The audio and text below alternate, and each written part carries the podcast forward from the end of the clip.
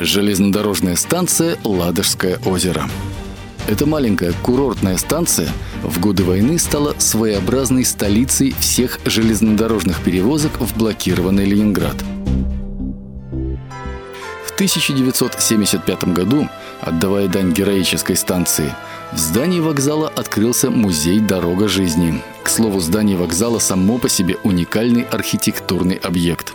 Своим обликом он напоминает гигантский противотанковый надолб – Рядом с вокзалом установлена скульптурная композиция «Броня». Она создана из останков бронированных бортов корабля, погибшего в блокадные дни. Символическая надпись на табличке напоминает «Сталь можно согнуть, человеческую волю – никогда».